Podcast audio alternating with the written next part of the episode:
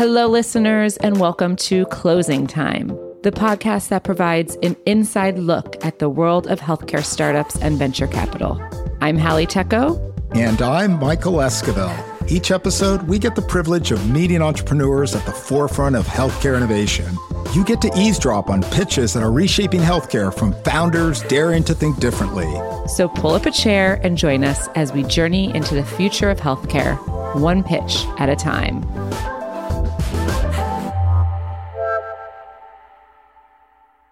Today, we have two very, very special guests, my dear friends Brian Wallach and Sandra Abrevaya. Brian and Sandra are the co-founders of Synapticure, a virtual medical practice focused on neurodegenerative diseases like Alzheimer's, Parkinson's, and ALS. Thank you both for joining us today, Sandra and Brian. Thank you so much for having us. Sandra, would love to start by asking you to give us a brief introduction to Synapticure and let us know what inspired you and Brian to start the company. Absolutely. Well, I can share, and then Brian, you can feel free to edit your wife as you so often do. so, uh, Brian and I, uh, we received our diagnosis with ALS in 2017. And Brian, at the time, was a practicing attorney. He's been in and out of public service quite a bit and uh, was at that moment practicing as an AUSA in the Gang and Violent Crimes Division in Chicago. Uh, so he had a very low key job. Um, and I was in Chicago, um, also in and out of public service for my career. And at the time was the founding CEO of an education nonprofit. And so the two of us were sort of just living life and had great careers. We had a young family. We uh, had a two year old. And essentially, um, the day we came home from the hospital with our newborn, our second daughter, that same day, Brian came back from a neurology appointment, which he and I both assumed would be a routine checkup due to some weakness in his left hand. And he was on the spot with no one else in the room told that it was highly, highly likely that he had ALS and that he had six months to live. So Brian, in shock, came home. We had the newborn and the two year old napping at that moment and just shared and relayed this situation. And we were so shocked because we have no family history of ALS. In fact, we were not even familiar. I mean, probably Brian knew much more so than I was, but in my mind, all I could conjure up in the moment was the ice bucket challenge. And I thought, oh my gosh, that provided a lot of additional resources. I I think they made some really important advancements. Like it's not that bad, right? And Brian replied saying actually it's it's really bad. There are, there are no cures. And this is the prognosis the doctor gave me.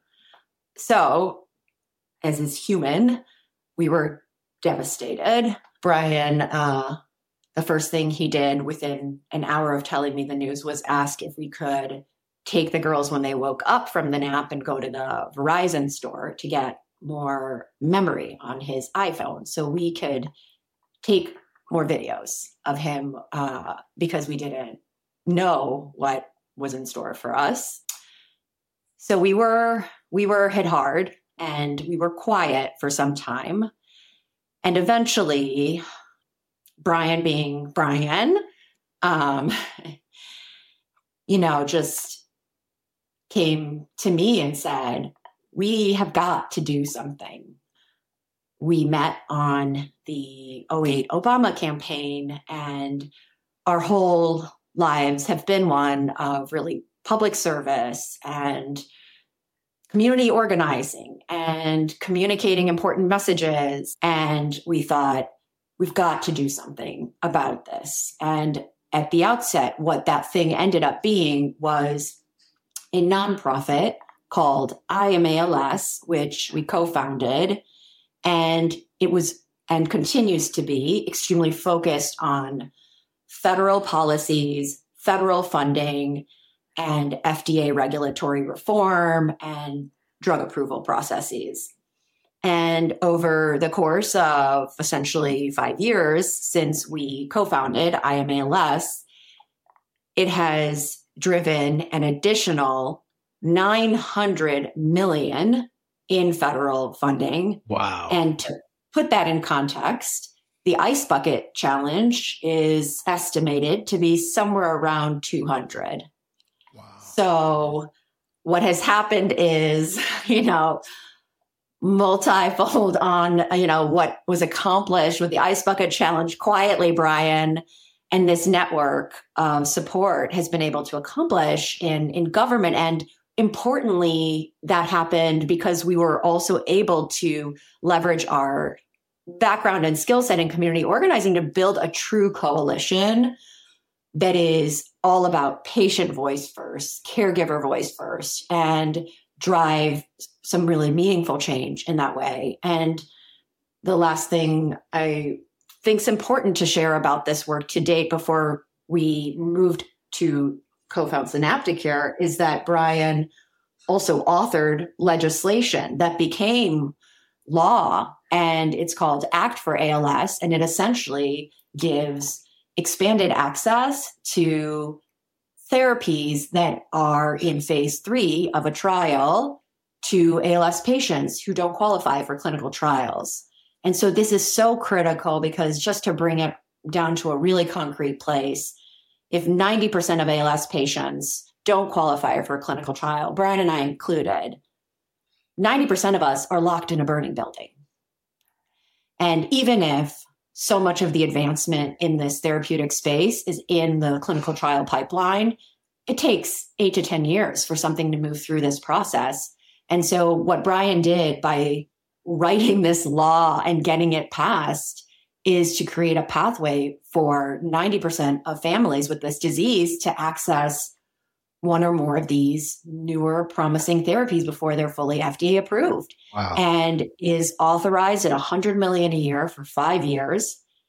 And then finally we alongside another ALS organization, Team Gleason, partnered and we got the Social Security disability benefits waiting period waived for ALS families because they were going bankrupt by the time they could access it. So that's just sort of the background and the context of our focus, our work.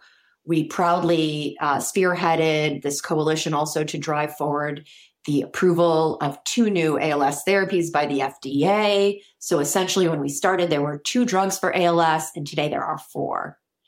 And so what we realized, however, was that there are a number of essentially challenges in the care realm and in the therapeutic development realm of all neurodegenerative diseases that a nonprofit vehicle just isn't as well set up to address.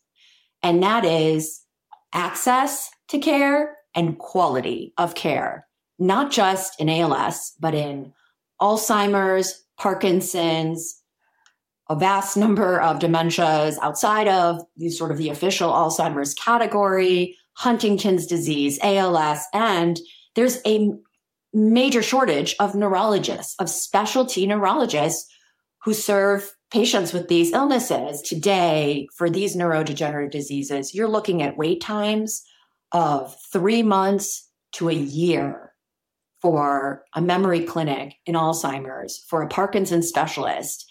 And these are terminal illnesses where people, when they receive an initial glimpse of that diagnosis, they are, we are all panicking, right? So, how can you say to a family, you might die in six months and we'll get you an appointment in four? Like, it's unconscionable. And the same applies to Parkinson's and Alzheimer's and all of these diseases. So, Brian and I said, uh, this is a little crazy, but we are going to start a medical practice. We are going to start a company that can deliver care that is accessible in uh, an on demand fashion where you can get an appointment within two weeks, which is what patients need, that is high caliber, that is affordable, where your copays are around $40. If we're in network, have Medicare coverage, what does it look like to give everybody this kind of care? What does it look like to democratize care in neurodegenerative diseases? And that is essentially how and why we started Synapticure. Wow. I have chills. I don't know about you, Michael. Thank you. Uh, you guys have done amazing work. Like, thank you for everything that you've done. Um, this is a really powerful cause that obviously, you know, comes from a place of your experience. And so you know exactly what patients and their families need. Where to start? Um, I mean, I'd love to hear more about this medical practice that you started, um, the patient experience, how that's scaling, and how you're solving the accessibility problem that you spoke about earlier. Absolutely. And Brian, I should give you an opportunity to correct, amend, uh, adjust.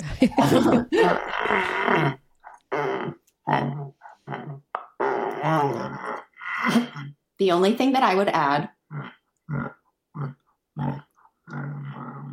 is that with both IAMALS and synaptic Synapticure,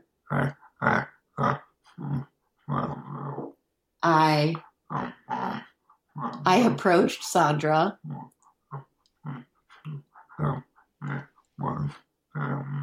to help me launch them.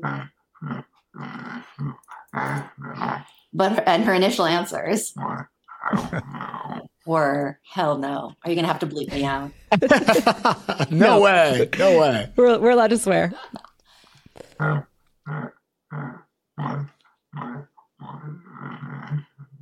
That was that was my one addition.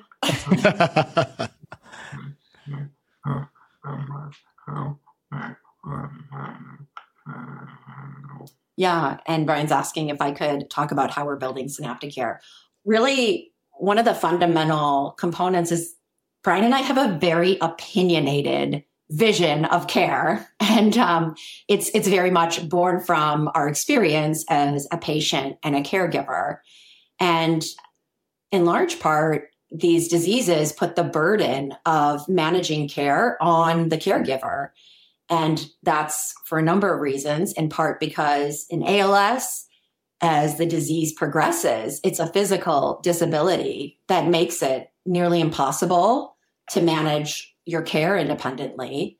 Um, you know, Brian um, looks as usual incredibly uh, nerdy handsome i guess i would say. But you know what you don't see or realize perhaps is that brian can't uh, move his arms. He can't move his hands. He can't uh, stand up. He can't walk. And so people with ALS most certainly rely on their caregiver for care. And then if you think about other neurodegenerative diseases where the progression entails a cognitive decline differently, but also similarly, the patient cannot be the one managing the care. So with Synapticure, we built a company and we built a practice that is extremely focused on how you support the caregiver who is essentially you know your interface your primary interface. So we think and we feel that that is a differentiator from what we personally experienced what we saw others experience and what we knew was really needed by the patient and caregiver community.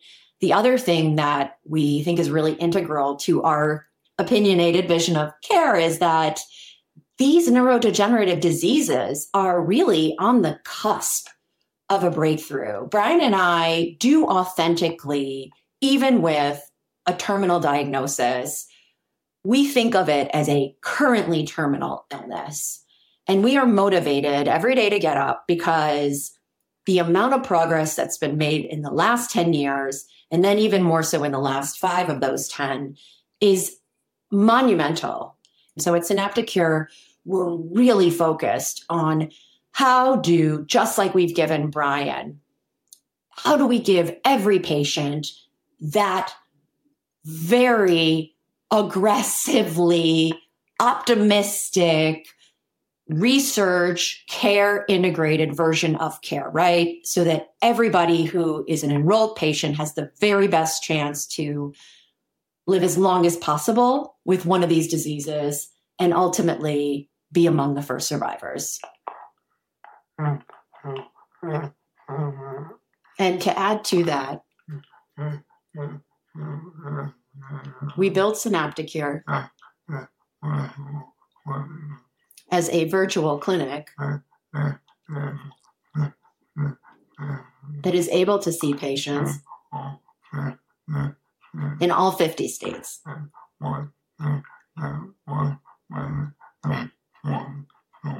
And one thing that was really important to us is that each patient and caregiver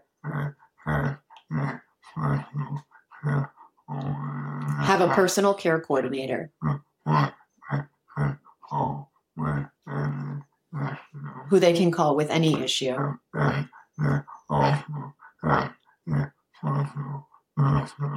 And they also have a personal doctor who is specialized in their disease. And the care coordinator and doctor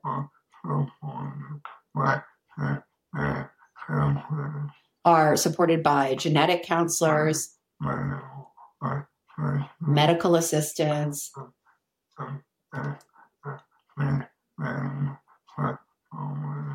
speech language um, SLP specialists, and very importantly, behavioral health specialists, which includes psychologists and psychiatrists who have a specific background in neurodegenerative disease.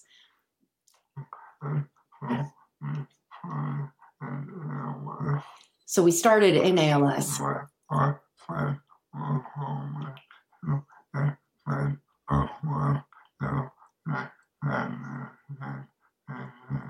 But our plan was always to expand across neurodegenerative diseases.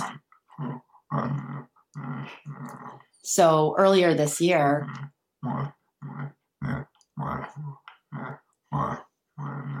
we worked with the Michael J. Fox Foundation to put together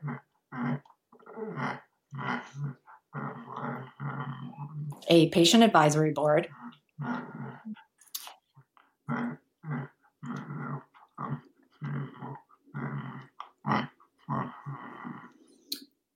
Earlier this year, we worked with the Michael J. Fox Foundation to put together a group of patients living with Parkinson's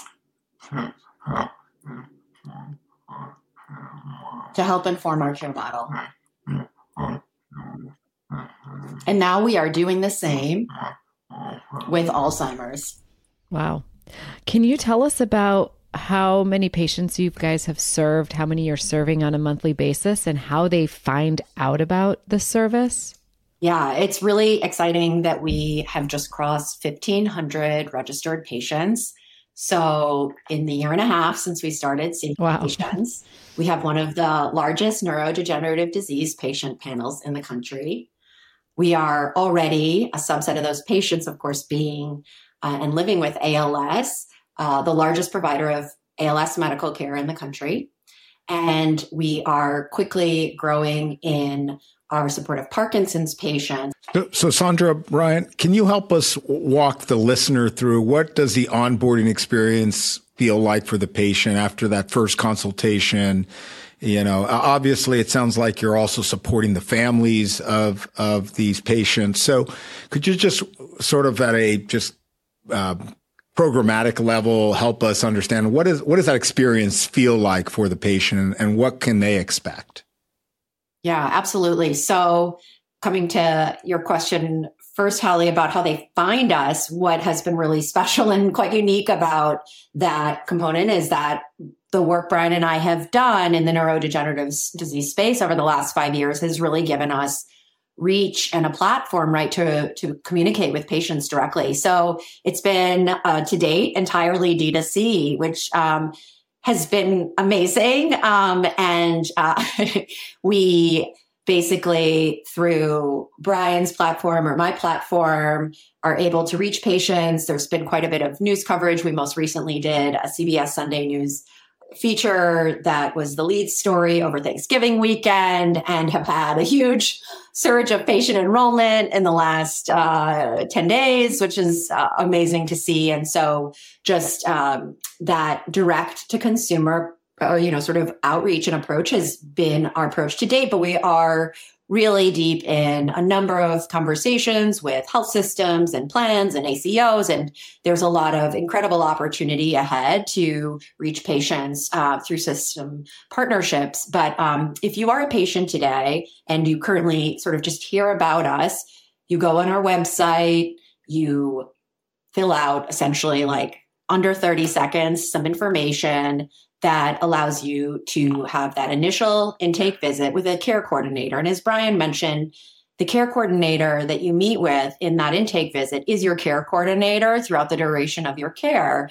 And so many people feel like this is somebody who kind of becomes part of the family. They just like get to know you. They're, you know, licensed LCSWs or RNs, but they're also just amazing people. And um, one thing that Brian and I did that was also a little atypical is we hired a bunch of former caregivers. So many of our care coordinators have personally cared for and un- very unfortunately lost someone to a neurodegenerative disease. So they get in their heart, their soul, and the fiber of their being what it sounds like, feels like, looks like to take care of a family with this or all of these diseases. And so once you have that conversation, basically they'll help you sort of chart out the course of the next steps. And so typically in some of these diseases where the genetic variant that might be at play is incredibly important in getting you signed up for a targeted clinical trial that is addressing that specific, genetic mutation. In those instances, that will be highly prioritized and it will be done on a with a rapidity uh, because you know we just time is of the essence in those situations. So if the illness you're navigating is less focused uh, or you know less commonly originates from a genetic variant it will certainly be a part of what we offer but there are sort of other elements that we would take the patient through next. And, and all to say that the care coordinator helps you map it out. They listen, they want to know where you're at in the process. Really important for everybody to know that you can and should have an in person doctor who we team up with. And just like in oncology, where you have a tumor board, where you have a very complex, challenging illness, it's beneficial to the patient to have more than one doctor and that they coordinate together because there are a number of things that we can do with speed and you know comprehensively that are hard for in-person neurologists or PCPs or even an in-person ALS clinic to be able to manage. So we work in partnership with your current physician. We then get you in a in you know again quickly set up with a specialty neurologist, a Parkinson's specialist, an ALS specialist, someone specialized in dementia care. And I have to say, this is somewhere else, whereas atypical startup founders, Brian and I did it a little differently. People said, don't hire doctors. What are you thinking? Like, that's crazy. Really? Yes, because the current, or, you know, and I think what's exciting to hear is that people are realizing that patients and caregivers sign up for a you know highly qualified physician. That is what gives people confidence that they're getting the best care. Signing up for like a nameless faceless you know uh, care team that um, you know could change with every visit that's not a physician that is not a specialist is just not going to give the family as much confidence that they're in the very very best hands possible so this is somewhere where Brian and I invested. We have a whole number of ways that we can scale it effectively from a business model perspective. But importantly, the NPS score for our patient population is ridiculous. It's 96. It's a program where there's very little turnover and the you know retention rate is largely affected by patients passing away from what are currently terminal illnesses. So we're so proud that we did things differently. Well, Brian, Sandra, obviously, you know, this is uh, an incredibly comprehensive platform and solution for the patient. So it takes capital. And uh, wondering if you might share with our listeners, you know, have you guys raised capital to date, and and who have been some of these uh, investors that have supported you on this journey, and and what's next on the fundraising side? Yeah, absolutely. Well, it was amazing at the very outset to have our first investor be the team at Google Ventures. So, Incredible.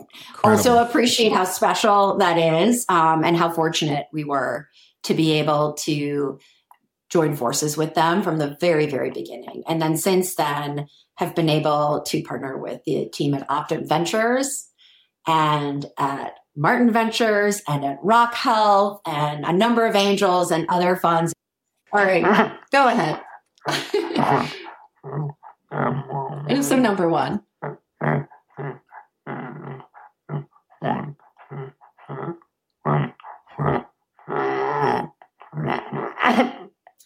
I think it's important to share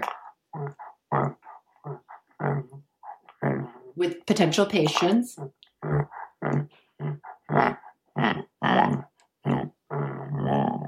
that once you enroll,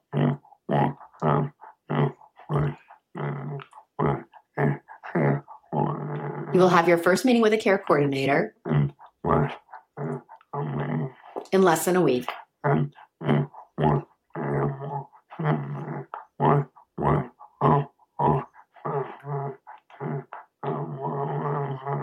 you'll be able to meet with one of our expert neurologists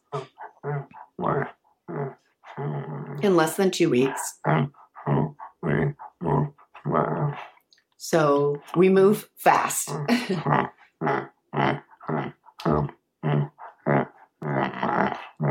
so that we can help you get the best care.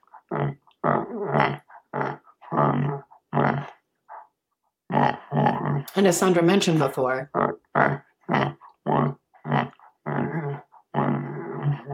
I think one thing that is really important is that we are building a tech platform that will enable us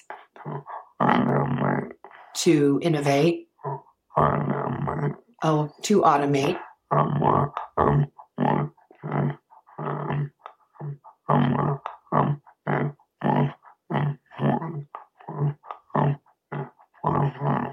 a lot of the most important parts of the process. So for us, we are able to help patients and caregivers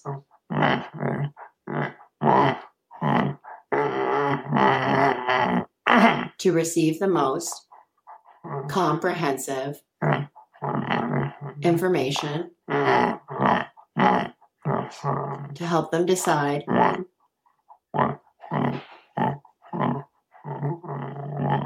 what clinical trials to enroll in.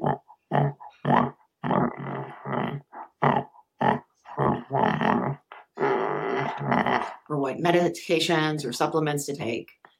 Yeah, I, I, just to give you a really concrete example in terms of Michael and Hallie, what that care process looks like. You uh-huh. know, uh-huh. while it looks different for every patient because we're completely tailoring it to each patient's needs, what's important to know is the burden is off of me as a caregiver. Last week on Monday, Brian had an occupational therapist come to our home. On Tuesday, he had a physical therapist come to our home. On Wednesday, he had an appointment with his ALS physician. Talked about medications, need for prescription refills. On Thursday, he had a visit with a psychologist, a therapy visit via telehealth with a Synapticure specialist. And so I didn't have to organize any of that, right? Incredible. I was able to depend on the care coordinator to make that real. And every week, what Brian needs is going to be different, but the amount of care we're get, giving, getting and giving is just really differentiated from what's available today. Well, Sandra, I mean, Brian, it's so inspirational. I, you know, actually, one last thing I'd I'd love to touch upon, and Michael, I'd love to hear your experience. You've worked with so many founders, founders that are couples. what are Michael like? What is? I feel like there's some stigma against it. Like there's some concern that like if something happens in the relationship, what happens in the company. But then we've also seen really excellent examples um, of couples that have succeeded working together. I'm thinking of um, Kevin and uh, Julia Hartz, the Skimble founders. They were a couple. What, Michael? I'm just curious what you think um, for folks that are out there that are thinking about starting a company with their significant other. What are um, what should they look out for? And then Sandra and Brian, I want to hear from you guys the tips for those couples before they do it. Yeah, you, you know, for, for me, one of the biggest challenges when you bring a co-founding team together is personality risk right? Is this going to gel? Is this going to work? And the one incredibly powerful thing about couples starting companies is you've de-risked that. Uh, you know, the, the, and it'll put a lot of strain and a lot of stress, and I've seen it. But uh, in in many ways, it can be a very strong positive. And what I've I've observed, full disclosure, I've had the chance to work with Brian and Sandra now for quite some time. Uh, you watch an incredible uh, duo, a, a real yin and yang synergy that produces an even greater outcome for the business. So, Brian, Sandra, cur- curious on that. And then again, I want to hear yeah. about No Ordinary Campaign super quick because I know I know we're coming up against time. Well, one of the most important things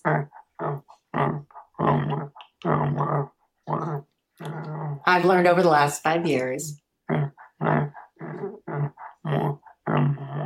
is that it is more important to be grateful than to be right.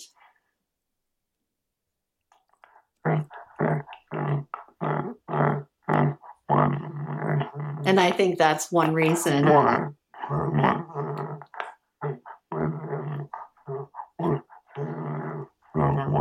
Why Sandra and I been able to work together so well. How about you, Sandra? I that's, that's great. Although, is the undercurrent of that that you're letting me win because you're grateful and not because I'm right? I'm just going to think back now.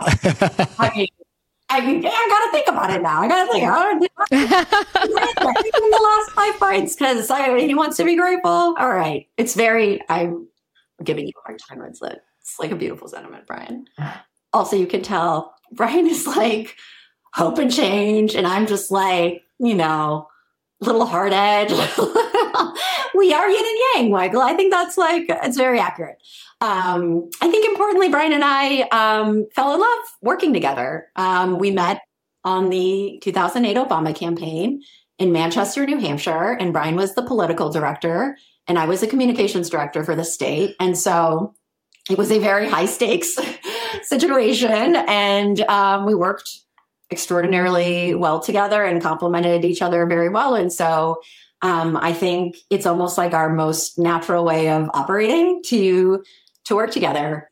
I will say, like, the hardest part is we're both like obsessive workaholics, and what could be higher stakes than building a company to help cure terminal illnesses, and one of which you are living with and hoping to survive.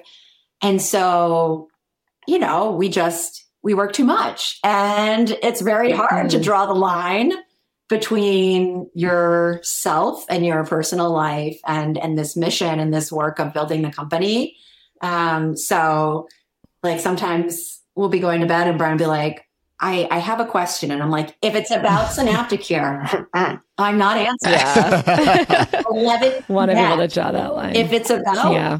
our six or our eight year old daughters, you can squeeze one last question in. uh, yeah. And I think you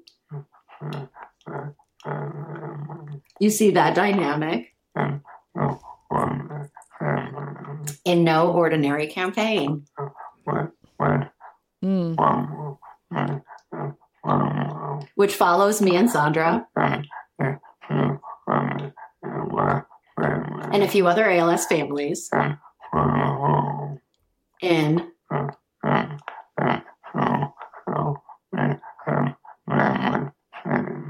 and shows how we have really changed the ALS system.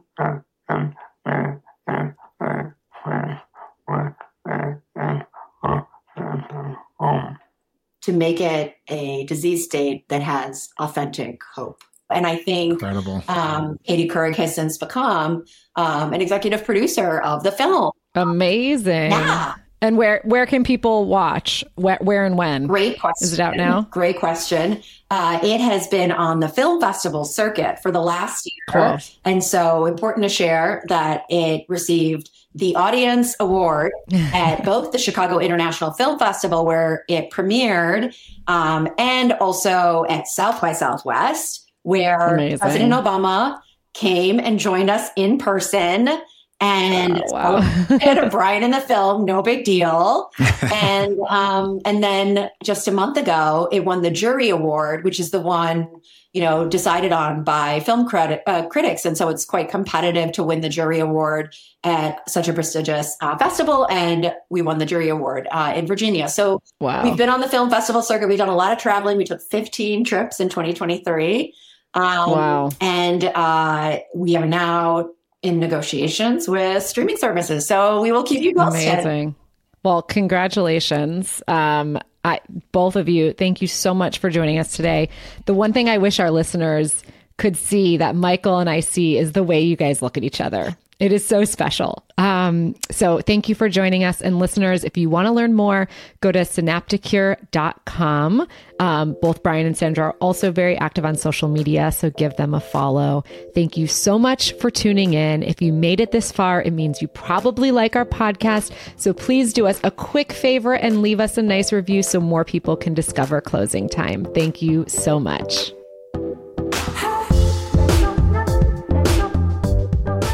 And that's closing time for today. A huge thanks to our partners at Fenwick for underwriting this show. Recording, editing, and audio mixing by Kyle Moore. Thanks to our guests and to you, our listeners, for joining us. Don't forget to subscribe to our podcast so you never miss an episode. And check out our website, closingtimepodcast.com, for more exclusive content. Until next time, this is Hallie Tecco and Michael Esquivel for Closing Time.